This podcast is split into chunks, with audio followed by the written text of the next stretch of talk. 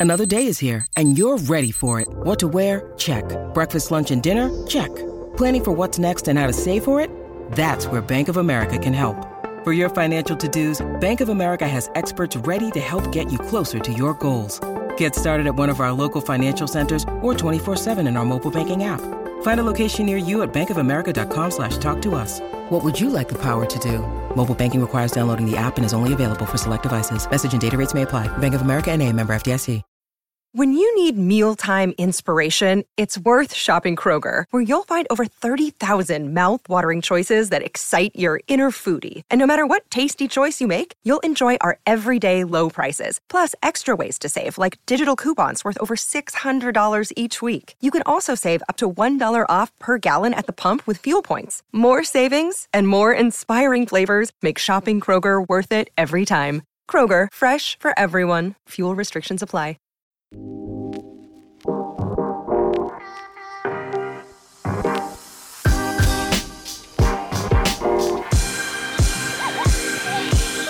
NFL is back, and DraftKings Sportsbook, an official sports betting partner of the NFL, is giving all new players a can't miss offer for one week. Bet just $1 on any NFL game during the first week of the season and receive $200 in free bets instantly, no matter what. Take advantage of this limited offer now. You heard right.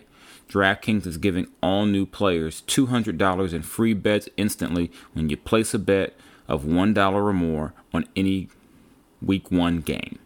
Head to DraftKings Sportsbook app now to check out all the great promotions and daily odds boost. Plus, you can make every game a big game with same game parlays. How do you do that again? Pretty simple. Download the DraftKings Sportsbook app now and use the promo code TBPN to receive $200 in free bets when you place a $1 bet on any week one game. That's promo code TBPN to get your free $200 in free bets instantly for a limited time only at DraftKings Sportsbook, an official sports betting partner of the NFL. Must be 21 or older in New Jersey, Indiana, or Pennsylvania. New customers apply only. Restrictions apply. See DraftKings.com slash sportsbook for details. Gambling problem? Call 1-800-GAMBLER or in Indiana, 1-900, excuse me, 1-800-9 with it. Now, on to the show.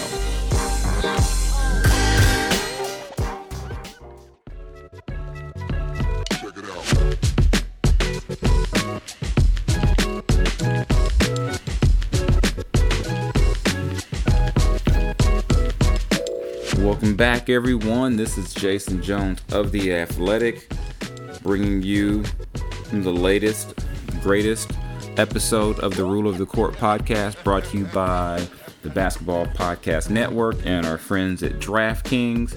Go ahead, jump on DraftKings, win you some money. If you win something, send me a little something via the PayPal. I'm just kidding. I'm just kidding. Nah, you know unless you really want to send me some money. Anyways, again, again, you know, we're back. We're full, full off season mode. Nothing going on really with the King. So, as and it's a short off season because we're about six weeks away from training camp. You know, n- another short off season due to you know scheduling changes. You know, pandemic scheduling, so on and so forth. So, with that being said want to kind of dive into some off-season uh, review. Just for this week looking or this episode should i say looking at the wins the losses and the, some of the biggest questions from the kings off season as they go into the 2021 2022 that sounds crazy to say but man it's like as someone i was talking to yesterday or a couple days ago noted you know the last nba champion was crowned less than a year ago or should I say, the 2020 champion was crowned less than a year ago, and they'll go in, in, in, less than a year. There's another champion already. So just that's how wild things are with everything. But n- enough of that. Let's go ahead and get into what we're going to talk about. Again, just off-season review, the wins, the losses, the biggest questions, and Feel free to weigh in. Feel free to hit me on social at Mr. underscore Jason Jones on Twitter, at Mr. Jones LBC on Instagram. You know, just to kind of see what's going on. You know, you know, if you got feedback, if you want to say things to me, tell me I'm messing up, you don't like what I'm saying, whatever. You, uh, go ahead and hit me on social. We can uh, chop it up about the off-season review. And I'm going to begin with the wins from my perspective. To me, the biggest wins for the Kings uh, kept Richaun Holmes, drafted Davion Mitchell, and we're also able to re-sign Mo Harkless and Terrence Davis. To me, those were the big wins. Why? Because in three of those, in four of these guys, all of all four of these guys, all four of these guys are guys who you would expect to be committed to defense. And as I've said more than once, the Kings had the worst defense I've ever seen last season. So, bring uh, uh, retaining some of your guys who played defense later on in the season. Uh, notably, that would be uh, Harkless and Davis, who you added via trade. You know, to keep those guys around to help in that area which was a, which was a um, change from the previous uh, offseason under Monte McNair when probably the Kings' most versatile perimeter defender was Kent Bazemore, and he was allowed to leave as a free agent uh, headed to Golden State. He's already now he's a Laker, which is crazy because he's on his you know basically his fourth team in about a you know in twelve months.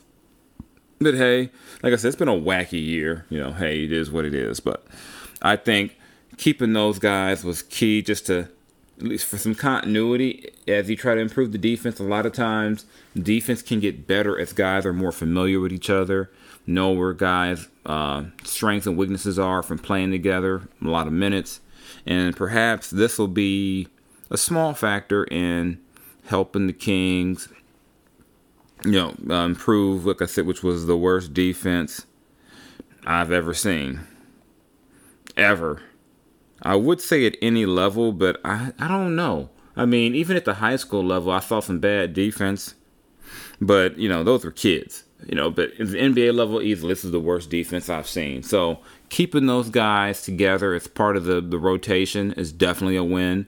The the addition of Davion Mitchell looks like it's going to be a big win because you traded Delon Wright, who was a bigger guard, but also probably your best on ball guard defensively that you, you you you traded him to Atlanta, but you plug in Davion, you know, the younger player, you know, so you lose some experience, but hopefully you get some of what you got from Delon, if not more, defensively.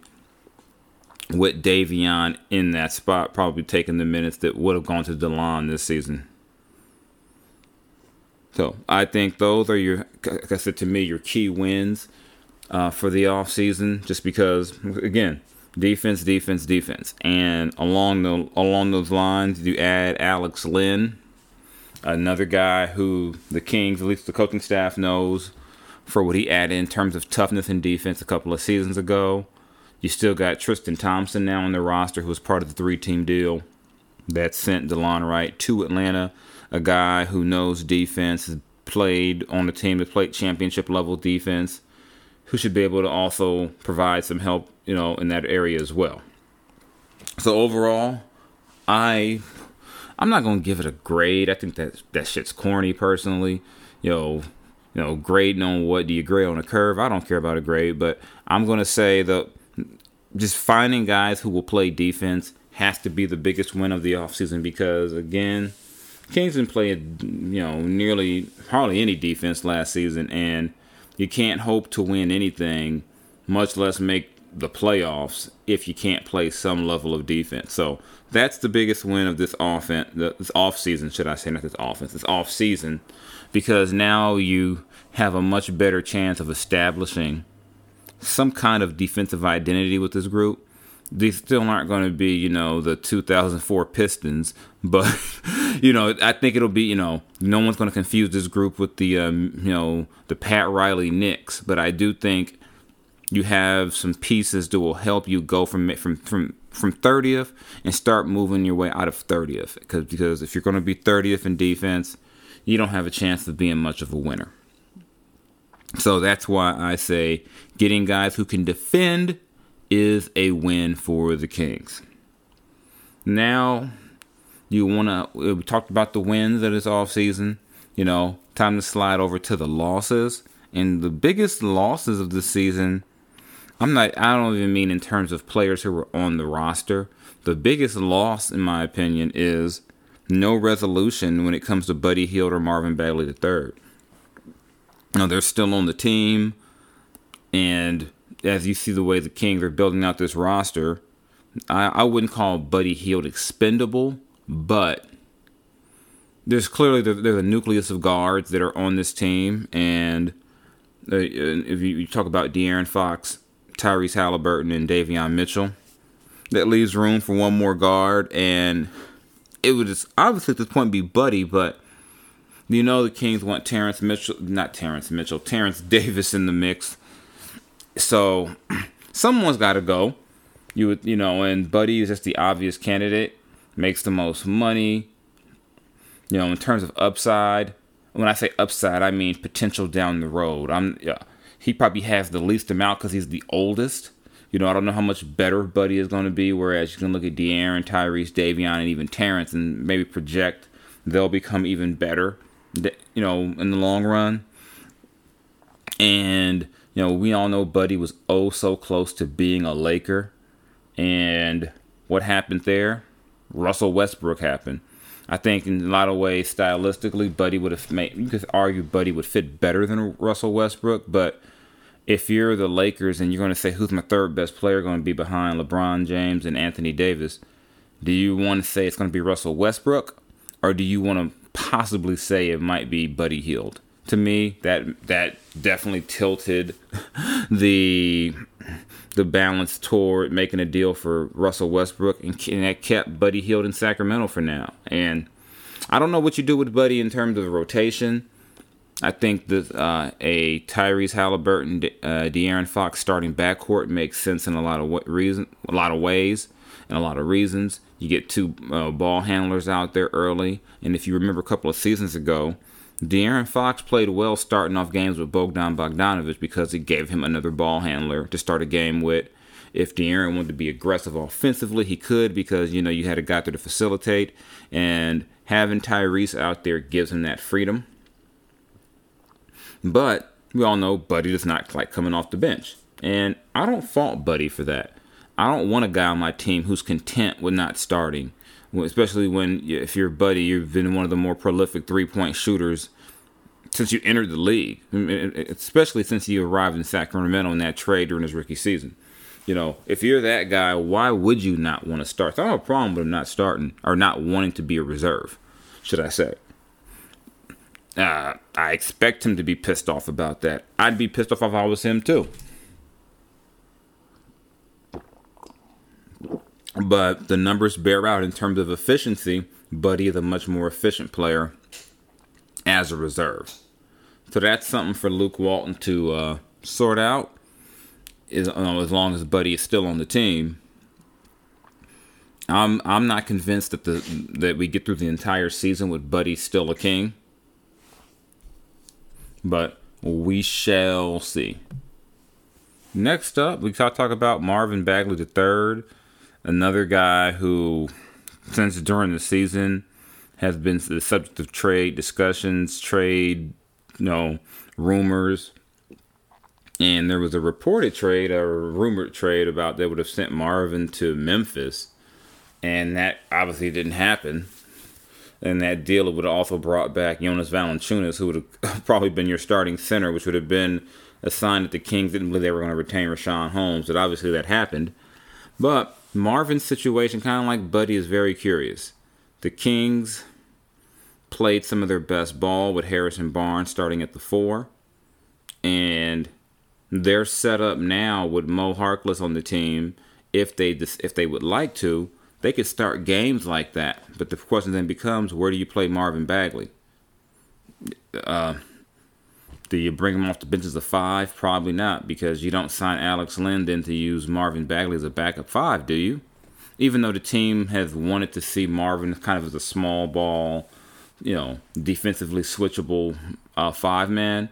Problem is that Marvin hasn't played enough, and he's been so bad on defense. You don't want him out there in late game situations trying to help your defense. So, do you feature Marvin, you know, off the bench as a off the bench scorer? Is that his role on this team? It's a lot to be figured out right now, and Marvin is passive aggressively let it be known he doesn't want to be in Sacramento. Wouldn't mind not being in Sacramento. He just won't come out and say. Yeah, he just won't come out and say it. It's been a little, you know, a little social media hints, saying things in press conferences or or podcasts. You know, where, wherever I'm playing next season, I'll be ready. Wherever I'm at, I'll be ready. You know, and I think you know the Kings would love to oblige him in that scenario, but as I've reported and we've talked about before. What's the value of Marvin Bagley on the trade market, especially if he's making $11.3 million next season? Who's going to jump out and say, I want to take, absorb that salary and either, you know, either, you know, maybe you absorb it into a trade exception, you absorb it in the cap space. Now, what do you, who has, who is going to want to do that at some point this season? Who believes in Marvin Bagley enough to take him on and then go about kind of figuring out what to do and seeing if you know where he can be in his career. It's a good question. I don't know who does it, but the fact that that's still a question going into this season has to be a loss for the Kings because this is a team that's talking about trying to make the you know the play-in and eventually the playoffs, being in the top ten, you know, in the West, having a chance at the postseason, and Ideally, you don't want to go into the season with this type of question. You don't want to go in wondering where is the second overall pick from the 2018 draft fit in the future. He should fit like squarely as a part of your core, but I don't know if that's going to be the resolution in this situation. I don't, I don't believe it will be. So the Kings have to figure out what's going to be the path going forward with Marvin Bagley III. Do you know? Do you do you start him? and then you know kind of deal with if he's not happy coming off the bench just let him be unhappy and deal with that then do you bring him off the bench to start the season you know if there's no no deal done and there's it can and it gets kind of you know acrimonious do you send him home? And like you did when he was hurt and say you know you can come back you, you, you know you can you, you can you know leave Phoenix when you're on a new team. I wouldn't do that but all those things have to be considered, I think, as you look at what's going on with the Kings and what they want to do in terms of winning. Like I said, Harrison has been a good fit in, in some of those situations, but I don't think you need to necessarily throw Marvin in the trash. You know, you know, he's still a young player, still got you know time to develop. But again, just a a big question mark hanging over the Kings. I think even more so than Buddy. I think with Buddy, you know what you're getting with him. You know what he can do. No matter if he start, come off the bench, you know what you're getting with Buddy. With Marvin, we really don't know yet. I mean, about you know 14 to seven rebounds. You know, you know, the, you know, not he hasn't been great defensively, but when he came back late last season, he showed he could kind of be the player the Kings would need from him in terms of effort and when I say effort, I don't mean that Marvin was dogging it. I mean just in terms of running the floor, rim running to get baskets, you know, things of that sort. He can be that guy. I just don't know if he'll get it, if he'll be that guy all season in Sacramento or he'll be doing it somewhere else. You know, maybe Oklahoma City. I don't know. Definitely could be somewhere else. Now on to the biggest questions of the offseason. I got two of those. One, I kind of touched it on already. What are the Kings going to do with all these big men? Richaun Holmes, Alex Len, Tristan Thompson, Marvin Bagley III. Those are, you know, your four, you know, kind of guys, 6'10 and above. What's your ch- problem with that? If you're trying to play this fast, five and out style, the only guy in that mix who can really be a considered a floor spacer is Bagley. I don't think you want Alex Len camped out at the three point line nor do you want you know, Tristan Thompson out there. I think Marvin Bagley, no, not Marvin Bagley, Richaun Holmes would love to do it. He's he did have a season a couple of years ago where he shot you know a bunch of threes. They haven't asked him to do that since, but you know you kind of got you know in Len and Thompson kind of your traditional bigs, and the Kings list Tristan as a forward slash center, which kind of leads me to believe that they see him being a guy when you're playing a bigger team, say you're playing the Lakers and say they start AD and Marc Gasol, you've got two, you know, maybe you go with some size that you can throw at both of those guys. Or if you're playing a, you know, a Milwaukee, you know, you've got some bigger guys to throw at a Giannis if you want to have a guy like Tristan take a shot at, you know, Giannis. It would still be a tough night, but, you know, maybe, you know, maybe you consider doing that. Maybe when you play in Atlanta, you throw a physical guy like that at a at a uh, John Collins. You know, there's different things to consider with that, but the Kings have to figure out of these bigs what are they going to do with them. I mean, you signed you signed Alex Len, so I assume you wanted him to play, fill some role, and I didn't even get into the fact you still got Chimezie Metu and Damian Jones who have guaranteed money to start the season. So that's a, that's a group of six. And honestly, in terms of uh, athletic bigs defensively, uh, at this stage of the game, Chimezie might be a better fit as a stretch forward defender than Marvin is right now. And Damian Jones, in my opinion, did nothing wrong last season, but the Kings have a, a shitload of big men right now. and they've got to sort through that and figure out what they're going to do with all of them. I just named off six guys who are likely to be on the roster to start the season. So something has to be sorted out with that. We know Richaun Holmes is going to start. Outside of that, I'd be lying if I told you I knew where guys were going to fit beyond Richaun Holmes. But I think part of having enough bigs is that, you know, the last couple of years, seasons, Richaun's had some injury issues.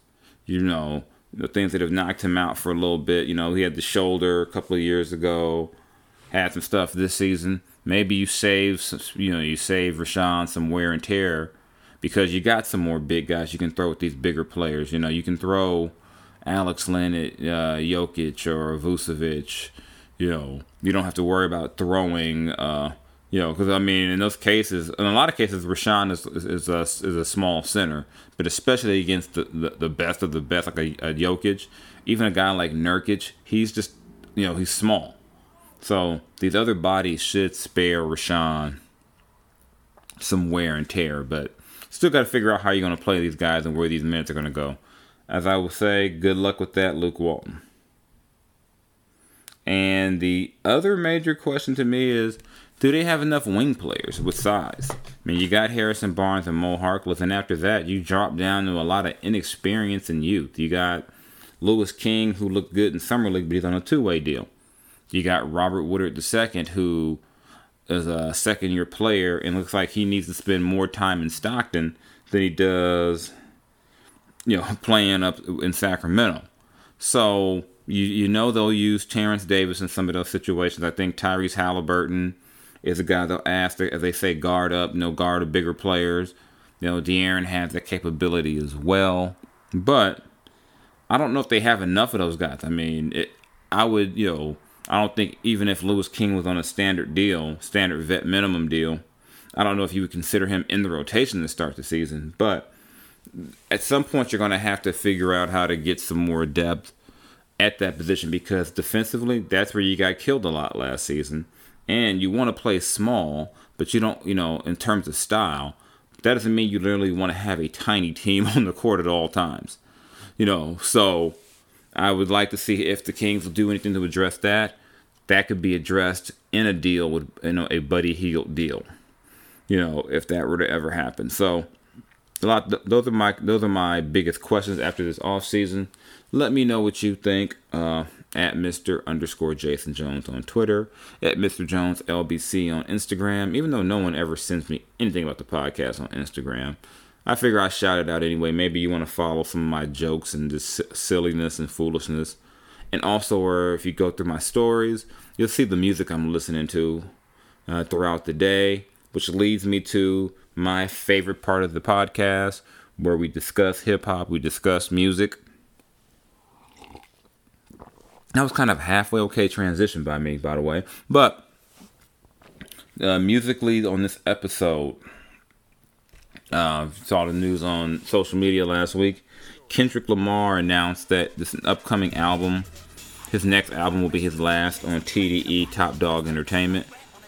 Uh, and so that was going to close the chapter in Kendrick's career in terms of the label he started on. It is also going to, you know, give him a chance to whatever he's got next after that. Who knows? He's a very creative, smart guy. We'll see. But it got me thinking about the albums that Kendrick has dropped on Top Dog, and or should I just say TDE? I think most people, when you hear TDE, you know you know what I'm talking about. You know, I you know even the Lakers and Clippers were selling TDE hats, so clearly Kendrick's influence in being a part of that label meant something because like again like I said I don't know any other labels. I don't, I don't know if the Knicks or the Nets would ever have back a bad boy hat sold, sold at their uh, arena. I did cop one of the uh, TDE hats. I got the purple one of course you know match my purple and gold for the frat you know. Uh, Omega Psi Phi. but let's dive into where do I rank Kendrick's last five, his five TD albums, not counting mixtapes and compilations like you know Black Panther and all that. But here's the albums I want to look at and see can we rank them. I probably can't, but we can try. We're talking about Section 80. We're talking about Good Kid, Mad City. We're talking about To Pimp a Butterfly. We're talking about the Untitled, the album The Untitled and we're talking about damn. Okay. How do we rank these? Ah, uh, man. This is tough. Ah. Uh, see, as much as it's it's it's it's a it's a difficult balance to figure with this one because one, I like all these albums for different reasons. I'm I'm a believer that the reason why Kendrick is already gonna is already put him is to put himself in the uh, greatest of all time discussion is because he's five for five for me coming out the box. Yo, out out the starting blocks, five for five. Boom, boom, boom, boom, boom. Album, you know, no banger, banger, banger, banger, banger. Yo, yo, no skip, no skip, no skip, no. It just boom right out the box, just like that. So when I go to section eighty favorite song on the you know I could break down my favorite song on Section 80 is Keisha's song. Uh, it's uh it's a it's a it's to me it's one of the early versions of the of Kendrick excelling as a storyteller, and he's telling a great story in the song. And I'm you know you should probably go back and listen to that song again. I mean it's a you know th- you know this is where he before he was a you know, you know, before he was Kendrick Lamar, he was K Dot. You know, this is like, you know, the first time he kind of, you know, he kind of jumped out and made himself known. It wasn't, you know, as big as Good Kid, Mad City, but I think it was, it was definitely damn good. You know, you know, and at that point, if people forget that the first big name on TDE wasn't even Kendrick at that point. You know, it was Jay Rock. You know, he had kind of jumped out already. You know, and he was the uh the no the the, the name for TDE at that point. You know, so this was the first start of of Kendrick kind of carving his name, you know, no more K dot you know, just kind of carving his niche. So I think this album has a certain rawness to it that I really appreciate. Oh, by the way, I think I'm a, I'm a, I'm a, I'm a punk out. I'm not going to rank them because I'm going to be a coward and let y'all rank them for me. Um, next up, Good Kid, Mad City. You know, some folks consider this his official debut. You, you know, I don't know. I don't get into all that, but love this album start to finish concept. I, I love the concept of him basically telling his life story in the album. You know, it's a skill that a lot of artists can't pull off. You know, and you literally just kind of go through his life, you know, his early life in Compton, just through the, you know, and it's got some, you know, great songs on there. He brings MC Eiht on there. You get a Compton OG of hip hop in there. He has Drake in there. He gets Dr. Dre on there. you know, Mary J. Blige, you know. So I mean, it's a great album. You know, it's uh, like I said, I love the storytelling from top to bottom, and that becomes the central th- theme of Kendrick's, you know, uh, albums is that there's a story being told start to finish. It's not like he just throws 12, 13 random ass songs on a, on a, on an album and say, "Here you go." You see, you can really see and hear and feel the thought put into each song, each album, the order of them, the story it's telling. So that's Good Kid, Mad City. Then we'll go to I, I, what I will say. I think is Kendrick's best album, top to bottom, the Pimp a Butterfly." Love this. I was listening to this earlier today while I was working out. Uh, love this album, you know, and then you how it just the story it tells, and a lot of his albums are, stories of kind of discovery, you know, on some level. And at this point, you can kind of see that Kendrick is discovering who he is through the through the prism of fame. You know how much a dollar costs. You know, "Mortal Man," that song. You know, with uh, where he ends up sampling a Tupac interview. So I I, I just think it's um, an album that I say again, going back to it, tells a great story. Uh, has a lot, you know, it has, you know, peaks and valleys. It has songs to make you think. Then it has songs to get you going. It's great. Like I said, to me, if I'm going to rank one, this is to me the number one album. And then we go over to Untitled. And y'all remember the whole story with this one. Basically, LeBron James tweeted that, hey, like basically, hey Kendrick, we could use some new music. So Kendrick puts this collection of music he has because he puts it out, and it, I don't think it was made to be a mainstream hit. It was just like, hey, we're gonna put this out there, and I found this album to be very reflective. Like I said, I enjoyed it. it had a more of a jazzy feel to it, but again, same thing about Kendrick telling you a good story you know, you feel like you're going on an adventure with him throughout the album. And I enjoyed this. And the fact the songs were like all untitled and everything, that was kind of different, but who knows? You know, I just, I shout out to LeBron for getting us that Kendrick album that we wanted at that time. Then I go jump over to Damn. And this might, I don't know if it's his second best album, but it might be my, I think it might be my second, or sometimes my favorite, or second favorite Kendrick album you know, all the songs you know, one title, one word for titles, you know, and, you know, and, you know, uh, people, this album was so cool and crazy that it inspired conspiracy theories. Like, were you supposed to listen to the album from the last track back to the first? Were you supposed to go from first to last? Because, you know, in that last track, you know, you hear how it how it ends, you know, and that song Duckworth, uh, production by 9th Wonder, uh, that's one of my that might be my favorite Kendrick Lamar song of all time. So maybe that's why that that album is I hold it in such high regard. But you know, this one here was just was was was another a masterpiece again. And you talk about you know song Triple X with U2 on there. I mean, this is great stuff, you know, loyalty with Rihanna. Just great music again. So, again, I punked out. I didn't rank them one through five. I just told you I think the Pimp the Butterfly is the best one. I think Damn might be my favorite though. And I'll let you guys all sort out who ranks what or who ranks where, all that good stuff. You know, a hell of a run on TDE for Kendrick. Looking forward to see what he does next. So, that's all I got for y'all this week. Um, shout out to the Basketball Podcast Network. Shout out to DraftKings for you know you know you know helping out with a little bit of coin coinage, a little change. You know, helping y'all make a little money. Again, uh, hit me on Twitter at Mr. underscore Jason Jones, Instagram Mr. Jones LBC. I am Jason Jones of the Athletic.